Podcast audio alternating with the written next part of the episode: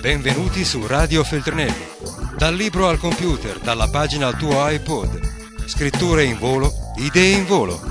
Oggi per te. Stampa rassegnata. I giornali pubblicati in questo disgraziato paese e spulciati ogni lunedì da me, cioè Pino Cacucci. Ci sarà un limite alla devastazione, al progressivo smantellamento della scuola pubblica italiana? Mm, chissà, forse lo stop di Bersani potrebbe in qualche maniera segnare questo limite. Eh, il quotidiano La Stampa ci fa l'apertura, manovra, lo stop di Bersani, si cambi su scuola e fisco o non votiamo. Critiche persino dal PDL. L'unità anche dedica quasi tutta la prima pagina, scuola, il colpo è inaccettabile, ultimatum di Bersani, non voteremo queste norme davanti al Ministero a correggere i compiti e la protesta che centinaia di insegnanti, dopo essersi convocati via sms, hanno inscenato ieri a Roma per contestare la norma contenuta nella legge di stabilità che porta da 18 a 24 le ore settimanali di insegnamento, per, perché il lavoro di un insegnante, questo il senso della protesta, non finisce a scuola ma continua a casa nel tempo libero per strada come ieri e Bersani lancia un duro messaggio al governo. O, cam- o cambiano le norme sulla scuola contenute nella legge di stabilità o il PD non le voterà e poi anche le pagine 2 e 3 eh, dedicate alla questione scuola. Eh, I nostri insegnanti lavorano di più e guadagnano di meno. Il ministro dell'economia ha chiesto risparmi per 183 milioni, ma c'è chi sostiene che con le misure previste si arriva a un miliardo. Anche Pubblico, il quotidiano Pubblico, eh, dedica la prima pagina alla scuola con, una, con, un fotomontaggio in cui vediamo Monti e Profumo con i classici cappelli a cono da asini e la scritta bocciati. Bersani annuncia che le norme sulla scuola nella legge di stabilità sono invotabili, il governo rischia di cadere, è un effetto delle primarie, secondo pubblico, che poi in prima pagina c'è anche l'editoriale di Luca Telese. Se 24 ore vi sembrano poche, voglio dirlo con chiarezza, virgolettato, noi le norme sulla scuola così come sono non le votiamo. Le parole di Pierluigi Bersani sono un altro piccolo terremoto nella storia tormentata di questo governo e anche nella storia guerreggiata delle primarie. Segnano un punto di non ritorno? Questo giornale ha dedicato tre copertine e decine di pagine all'incredibile tentativo di smantellamento della scuola pubblica, che i tecnici hanno cercato solo superficialmente di travestire da operazione contabile, una finta razionalizzazione di orario che cela e male un feroce taglio di organico, eccetera, eccetera. E, e insomma eh, si taglia sulla scuola, la si mette anche eh, alla mercé dei privati e mh, poi, poi si taglia sulla sanità, si taglia dappertutto.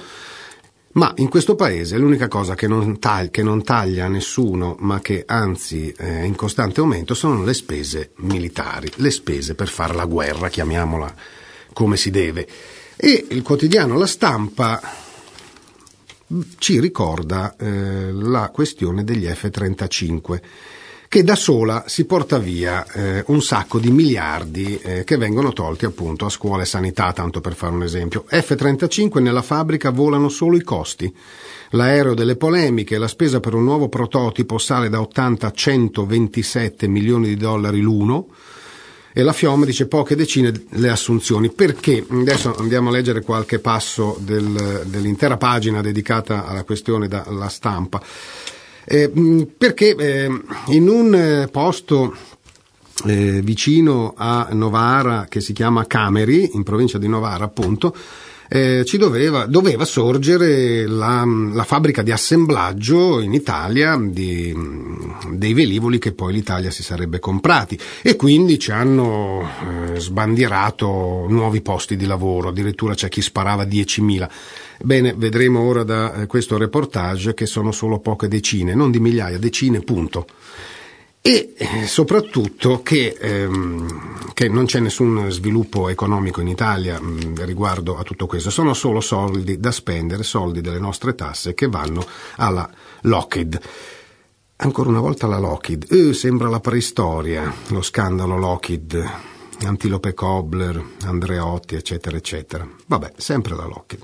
I capannoni costruiti dalla Maltauro di Vicenza, inizia così, il reportage di Teodoro Chiarelli, inviato a Cameri, si intravedono appena oltre le recinzioni off limits. Sì, perché l'ultimo stabilimento della Lenia realizzato per assemblare il cacciabombardiere F-35, detto anche JSF, Joint Strike Fighter, progettato dall'americana Lockheed Martin, si trova all'interno di un aeroporto militare. Siamo a Cameri, provincia di Novara, sito storico dell'aviazione tricolore. Oggi ospita il reparto manutenzione velivoli che fa assistenza ai Panavia Tornado e agli Eurofighter Typhoon. L'eco delle polemiche sollevate sul costo dei 90 aerei che l'Italia si è impegnata ad acquistare qui arriva attutito. Le rare persone che entrano o escono veloci in auto non si fermano neppure per, per dire buongiorno. Off limits, zona militare, appunto. Le polemiche. In un'intervista al portale specializzato analisidifesa.it, il generale Claudio De Bertolis, segretario generale della Difesa, ha ammesso candidamente che il costo dei cacciabombardieri F-35 per l'aeronautica e la marina italiane sarà ben più alto dei circa 80 milioni di dollari per ciascun esemplare dei primi tre apparecchi, comunicati a suo tempo al Parlamento. Il dato si è rivelato irrealistico, ha spiegato il generale, poiché si riferiva a una pianificazione ormai superata dalle vicende del programma e verteva sul solo aereo nudo. E vedete la disinvoltura, no? Tanto sono soldi nostri, per cui. E, quindi eh, vi ricordate, insomma, come era stata annunciata in pompa magna la notizia del taglio, cioè Monti aveva detto ne compreremo di meno perché costano troppo. E in realtà, ehm, anche comprandone di meno, sono talmente lievitati i costi che comunque si spenderà di più anche per pochi esemplari, pochi, in realtà 90, dovevano essere addirittura di più di 90, già 90 sembra una cifra assolutamente spropositata, comunque leggo più avanti, i primi F-35 avranno un costo previsto attualmente, cioè oggi, di 99 milioni di euro l'uno, per la versione A e di 106,7 milioni di euro per la versione B a decollo corto e atterraggio verticale, i cosiddetti stall, che verranno acquisiti dal 2015. E poi si parla appunto delle catene di montaggio di Cameri che eh, fanno ben poco. Più avanti leggo in Italia, pur con un programma ridotto rispetto all'originale, approvato via via dai governi Prodi, Berlusconi, D'Alema, Prodi, di nuovo Berlusconi, l'esecutivo Monti, che vede alla difesa l'ammiraglio Giampaolo Di Paola, uno dei principali sostenitori del progetto, ha deciso di proseguire. L'Italia dovrebbe alla fine spendere qualcosa come 16,9 miliardi di dollari. Boh, bazzecole, no? Sullo stabilimento di Cameri che si trova nel collegio elettorale del presidente della regione Piemonte Roberto Cota ha messo grande enfasi la Lega. Beh, patriottica in quel caso, tanto da farne oggetto di visite entusiastiche dell'allora ministro Umberto Bossi. La fabbrica, denominata FACO, Final Assembly and Checkout, è costata allo Stato così, tanto 800 milioni di euro solo per fare i capannoni, no? Qualche anno fa fu messa in giro la voce che il programma F-35 avrebbe portato alla creazione in Italia di 10.000 posti di lavoro. In realtà si è rivelata una bufala. Parole della stampa. Oggi a Cameri, come confermano fonti sindacali e aziendali, lavora solo un centinaio di persone, per lo più in missione dalla Lenia di Caselle. Solo alcune decine sono i nuovi assunti. In pratica il personale occupato sulle linee di Cameri non sarà a somma ma a sottrazione di quello di Caselle, spiega Gianni Eliotti, responsabile esteri della FIM CISL nazionale. Alla fine il numero di persone impiegate nella FACO fossero anche i 1816 su tre turni di cui ha parlato il Ministero della Difesa nel 2010, o i più realistici 600 lavoratori in tutto che risultano a noi sindacati, saranno solo in parte nuovi posti di lavoro. Ma non è solo una questione di costi fuori controllo e di occupazione fantasma. Il programma dei cacciabombardieri F-35 è industrialmente un errore, sostiene Lino Lamendola che segue il settore per la Fiemme piemontese. Come Paese siamo passati dal partecipare a programmi proprietari in consorzio con altri partner europei al ruolo di fornitori di aziende USA non abbiamo nessun ruolo nello sviluppo della tecnologia, siamo fuori dall'ingegneria e dalla progettazione, una condizione di subalternità letale per l'industria nazionale, una scelta di politica suicida. Il paradosso, e così si conclude il lungo reportage, è che non ci sono certezze neppure di rientrare dagli 800 milioni investiti dal governo per costruire la FACO. Non c'è nulla di garantito, ha rivelato il segretario generale della difesa. Dagli americani abbiamo un contratto effettivo per costruire 100 ali e una dichiarazione di intenti per 800. Come cantava Giorgio Gaber, anche per oggi non si vola. Eh sì, l'unica cosa che volano sono i soldi dalle tasche degli italiani per finire in quelle dell'industria bellica e poi di tutto l'apparato. Ma qualcuno sa quanti ammiragli e generali in pensione ha l'Italia? Credo che sia un record mondiale. Tra l'altro credo che abbiamo anche il record dei, degli ammiragli in assoluto, più di quanti ne abbiano gli Stati Uniti, che hanno qualche nave in più, insomma, vabbè paga pantalone. Dunque, eh, ma come, eh, come, rastrellare soldi in modo immorale? Eh, con la droga di Stato che sono le slot machine. Beh, eh, il fatto stamattina dedica uno speciale di, di, svariate pagine, quasi mezza edizione del fatto del lunedì, è dedicato a slot, fanno il loro gioco. È la droga di Stato, incassati 4 miliardi in 6 mesi. I tecnici si sono arresi alle macchinette e la criminalità ringrazia.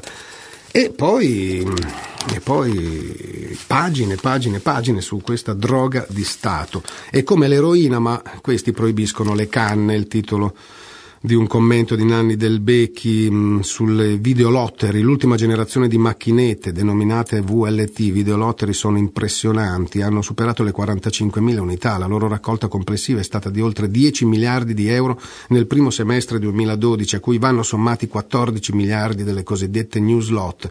L'erario dello Stato ci ha guadagnato 2,4 miliardi. La prima voce assoluta dei proventi assicurati dal comparto del gioco, il cui totale è di 4,6 miliardi.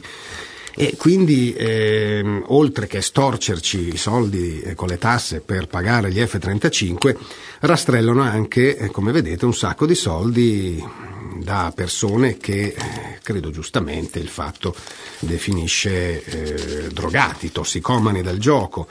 E quasi sempre sono persone che si giocano quel poco che guadagnano, quel poco che prendono di pensione. Comunque, comunque c'è anche un un articolo dedicato ai rampolli dell'Utri Junior e Corallo Junior, gli affari dei figli di papà.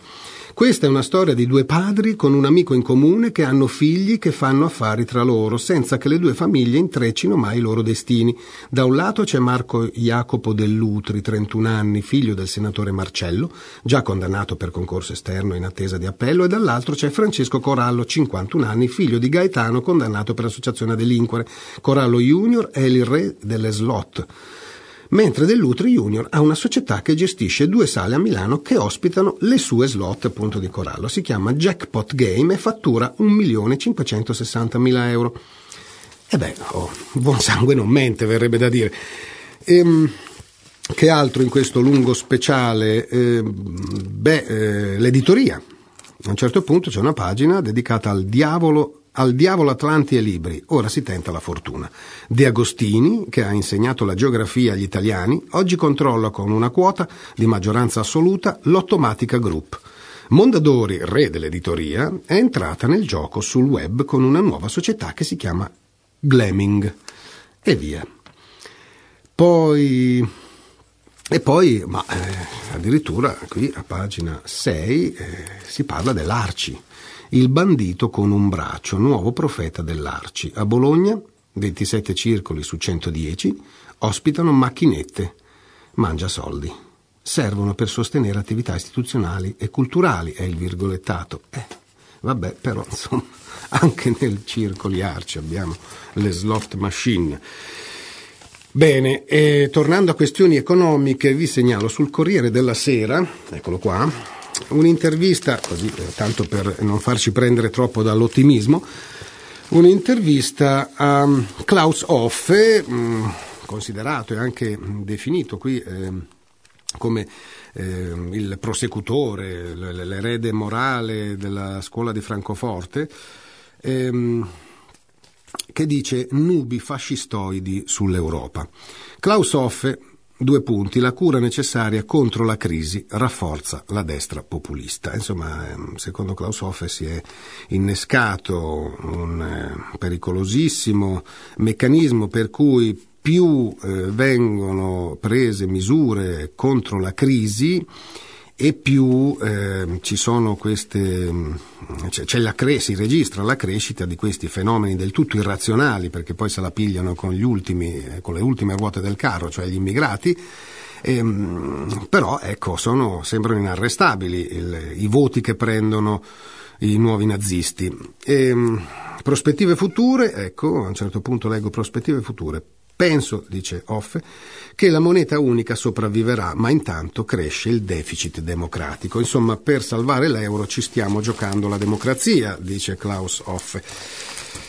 E, mi, appunto se la prendono con gli immigrati e, e stamattina viene ricordato da Repubblica il caso del migrante che pochi giorni fa, poche settimane fa, veniva definito eroe perché ha salvato un'intera famiglia eh, buttandosi in acqua, rischiando anche lui di affogare, ma insomma li ha salvati tutti. E adesso si scopre che era clandestino perché non gli avevano più rinnovato il permesso di soggiorno per un piccolo reato, insomma praticamente eh, ora l'hanno fermato e mm, secondo la legge va espulso. Adoyu, ammesso, ammesso che si pronunci così, chiedo scusa, ha salvato una famiglia dall'annegamento, leggo dalla prima pagina di Repubblica. Sono il clandestino eroe, ora non espelletemi. E eh, dice non doveva essere nemmeno in Italia Adoyu Abderrahim, 49 anni, la notte in cui ha salvato un'intera famiglia da morte certa nelle acque del Fucino.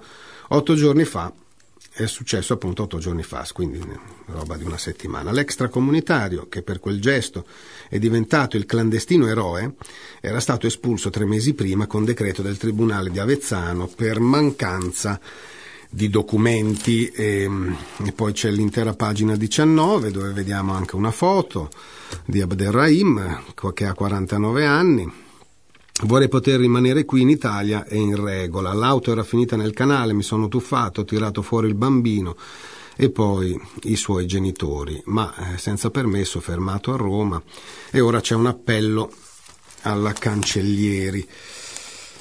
E, ehm, a proposito sempre di eh, migranti, da, dalla jornata di pochi giorni fa leggo dati agghiaccianti, c'è un intervento, un'intervista insomma, al vescovo Raul Vera che vive molto vicino alla frontiera con gli Stati Uniti, a Saltiglio e, e Raul Vera, per chi non lo ricordasse, è stato insomma, il, il coadiutore, vescovo coadiutore, insomma il braccio destro di di Monsignor eh, Samuel Ruiz a San Cristobal de las Casas, con una storia abbastanza singolare, quella di Raul Vera, perché considerato allora un reazionario, Voitila lo mandò ad affiancare eh, Monsignor Ruiz per, per in qualche modo tenerlo a bada, visto che appoggiava un po' troppo gli indios.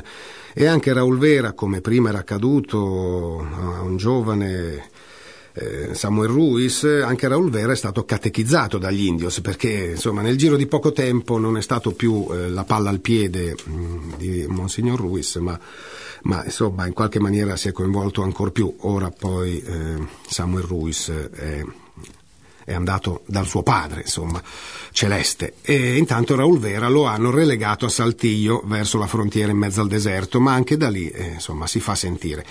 E si fa sentire con dei dati spaventosi. Dice che mh, mm, solo in quello che lui definisce l'ultimo periodo di governo, quindi insomma parliamo degli, di questi anni di, del governo attuale, che presto cambierà dopo le elezioni, eh, si registrano 24.000 persone scomparse, cioè 24.000 migranti desaparecidos, in maggioranza centroamericani che tentano appunto di raggiungere gli Stati Uniti attraversando non solo eh, il deserto, ma eh, soprattutto sottoponendosi alle minacce, spesso appunto mh, alle vessazioni di ogni sorta di, di, delle bande dei narcotrafficanti degli Z che, che rubano, prendono loro tutto, addirittura li sequestrano, chiedono riscatti alle famiglie, insomma si è messo in moto una sorta di industria del, de, del, dei poveracci che tentano di varcare la frontiera. Comunque sono 60.000 gli uccisi accertati e ci sono ancora 25.000 resti umani da identificare. Queste sono le cifre fornite dal vescovo Raul Vera riguardo. Ehm, perché poi non le, ha, eh, non le ha, inventate lui, ma eh, cita semplicemente la Procuraduria Generale della Repubblica, la Procura Generale della Repubblica Messicana e soprattutto della Commissione Nazionale dei Diritti Umani del Messico. Tutto questo eh, l'ha detto nell'occasione del, dell'accoglienza di, di, un gruppo di mogli mh, mm, e figlie, insomma, dei paesi centroamericani che cercano figli e mariti scomparsi alla frontiera tra Messico e Stati Uniti. Eh, e quindi ecco, in questo caso uh, ha, ha fatto queste dichiarazioni su queste cifre veramente annichilenti. Dunque, già che siamo all'estero, bene fa, eh, riconosci- riconosciamogli questo merito, bene fa Fatto Quotidiano stamattina a ricordarci che sono 25 anni dall'assassinio di Thomas Sankara, eh, presidente del Burkina Faso, mh, mm, ucciso in un colpo di Stato organizzato da militari che curavano gli interessi dell'Occidente, chiamiamoli così. Thomas Sankara non faceva gli interessi degli Stati Uniti a guida Reagan e poi Bush padre, mm, era un grande amico del Nicaragua sandinista, insomma eh, c'era questo curioso legame fra eh, il Burkina Faso di Sankara, il Nicaragua dei sandinisti e anche la Svezia di Olof Palme. Hanno sparato anche a Olof Palme. Vabbè. Quando l'angelo vola, una canzone di Fiorella Mannoia, mm, che viene definita in prima pagina dal fatto colonna sonora della settimana, vi invitano ad ascoltarla su www.ilfattoquotidiano.it. È una canzone dedicata a Thomas Sankara, eroe africano, che dobbiamo ricordare a 25 anni dall'uccisione e noi eh, molto volentieri ricordiamo. Tornando agli interni o all'interiora, eh, ovviamente impazzano le primarie. Ora, ecco, qui sì, dovrebbe esserci un limite morale invalicabile, cioè la finanza offshore no. Cioè, No, non si può arrivare fino lì, anche se stamattina troviamo l'ennesimo economista per giunta di centrosinistra che dice sì sì, per carità, moralmente tutto quello che volete, però è perfettamente legale avere la sede alle Cayman. Eh, lo sappiamo che è perfettamente legale. Come diceva quello, eh, insomma, eh, se però eh, una legge sbagliata, eh, cioè come dire, come può una società ingiusta emettere sentenze giuste e così eh, sono le leggi che prevedono che sia legale appunto avere la base alle Cayman e tutto questo deriva dalla disinvoltura del Renzi che insomma ha fatto la sua riunione con gli speculatori. Bene ha fatto Bersani a definirli banditi, cioè ha detto gli speculatori sono dei banditi. Già la settimana scorsa registravo con un certo gradevole stupore mm, che Bersani eh, è l'unico politico in Italia che parla di paradisi fiscali e di che cosa tentare di fare contro i paradisi fiscali, cioè identificando nella finanza offshore la vera responsabile del disastro economico non dell'Italia ma di un pianeta. Quindi, insomma, avere Renzi che ci va a braccetto e dice, beh, ma è legale avere, avere la base alle Cayman, certo. Tante cose sono legali. In Italia persino la tortura è legale. Infatti, secondo la legge, il reato di tortura non c'è, per cui torturare è legale. Quindi dire che è legale. Insomma, ehm, vivo uno strano momento per la prima volta in vita mia. Sono d'accordo con Massimo D'Alema che ha definito Renzi la devastazione di qualsiasi ideale di sinistra. Comunque, stamattina tutte e due riescono a ottenere molto spazio. Renzi ha appena dichiarato che se il centro-sinistra poi scappa da ridere la, a metterci la parola a sinistra, a sua guida, eh, beccherebbe il 40% dei voti in Italia anziché soltanto quel 25 risicato a guida Bersani, secondo lui. Vabbè, insomma, ehm, adesso noi abbiamo, oltre che eh, pubblico eh, nel senso del giornale, ma anche l'inserto di pubblico Ianez che parla della questione. Eh, innanzitutto comincerei eh, da pagina 4 in cui c'è una lunga intervista a Franco Battiato che dice la rottamazione non ha senso, a Renzi preferisco Vendola. Eh, insomma, Franco Battiato, dall'alto della sua saggezza, insomma, dice che voterà per Vendola e comunque si è stufato di questa storia della rottamazione, aggiunge anche uno può essere una scheggia a 80 anni e un addormentato a 30. Durante l'intervista, oltre insomma, a strappargli questa dichiarazione in favore di Nichi Vendola, eh, gli viene chiesto anche cosa pensi di Beppe Grillo. Dice ha il merito di aver portato all'attenzione della gente temi di cui non parlava nessuno, dall'ecologia ai trucchi contabili dei consigli d'amministrazione. Peccato che le volgarità, per le volgarità e le offese gratuite. Credo lo faccia per trascinare i simpatizzanti, ma non ne avrebbe bisogno. Poi si parla del suo amico Marco Travaglio e infine L'ultima domanda è, il sito di pubblico giorni fa ha ripreso un filmato in cui si vedono degli estremisti islamici che in Iraq bruciano vivi tre giovani omosessuali gridando Dio è grande. Perché dalle associazioni musulmane non giungono mai condanne, neppure qui in Occidente, di tali mostruosità? Domanda rivolta a uno come Battiato che, insomma, tutto ciò che sta a oriente dell'Europa eh, gli interessa molto, insomma, eh, e lui dice semplicemente non saprei, forse hanno paura di ritorsioni, mi auguro comunque che prima o poi accada. E così. Poi, avviandoci a concludere questa rassegnata, ehm, dicevo appunto a, che eh, a lunedì c'è Yanez, l'inserto satirico eh, il titolo è La Sant'Anché si candida alle primarie e scavalca Renzi. Grande il disordine sotto i gazebo padani, quelli verdi, bersaniani, eh, blindati, renziani alle Cayman. Tutti vogliono votare, anche la passionaria nera si candida. Il sindaco di Firenze sembra quello più a destra. E, um, Luca Telese um, dice votare alle inquinarie, leggo il problema è che ci stanno prendendo gusto. Adesso se non ti candidi per le primarie di qualcosa vieni subito percepito come uno sfigato. Alle primarie della Lega, per dire, si è presentato in tutti i seggi un signore buffo in barba, sale e pepe e camicia havaiana che curiosamente scriveva su tutte le schede Formigoni presidente. Alle primarie del centro-sinistra si è presentato anche Bruno Tabacci, l'unico candidato che ha avuto il fegato di dire a noi i tagli ci fanno bene, io vorrei molto più rigore, ammiro la Merkel. Tabacci, che per sua sfortuna ha alle spalle la massa d'urto potente dell'API di Francesco Rutelli, è un candidato che gli elettori di centrosinistra voterebbero molto volentieri, alla guida del centrodestra però.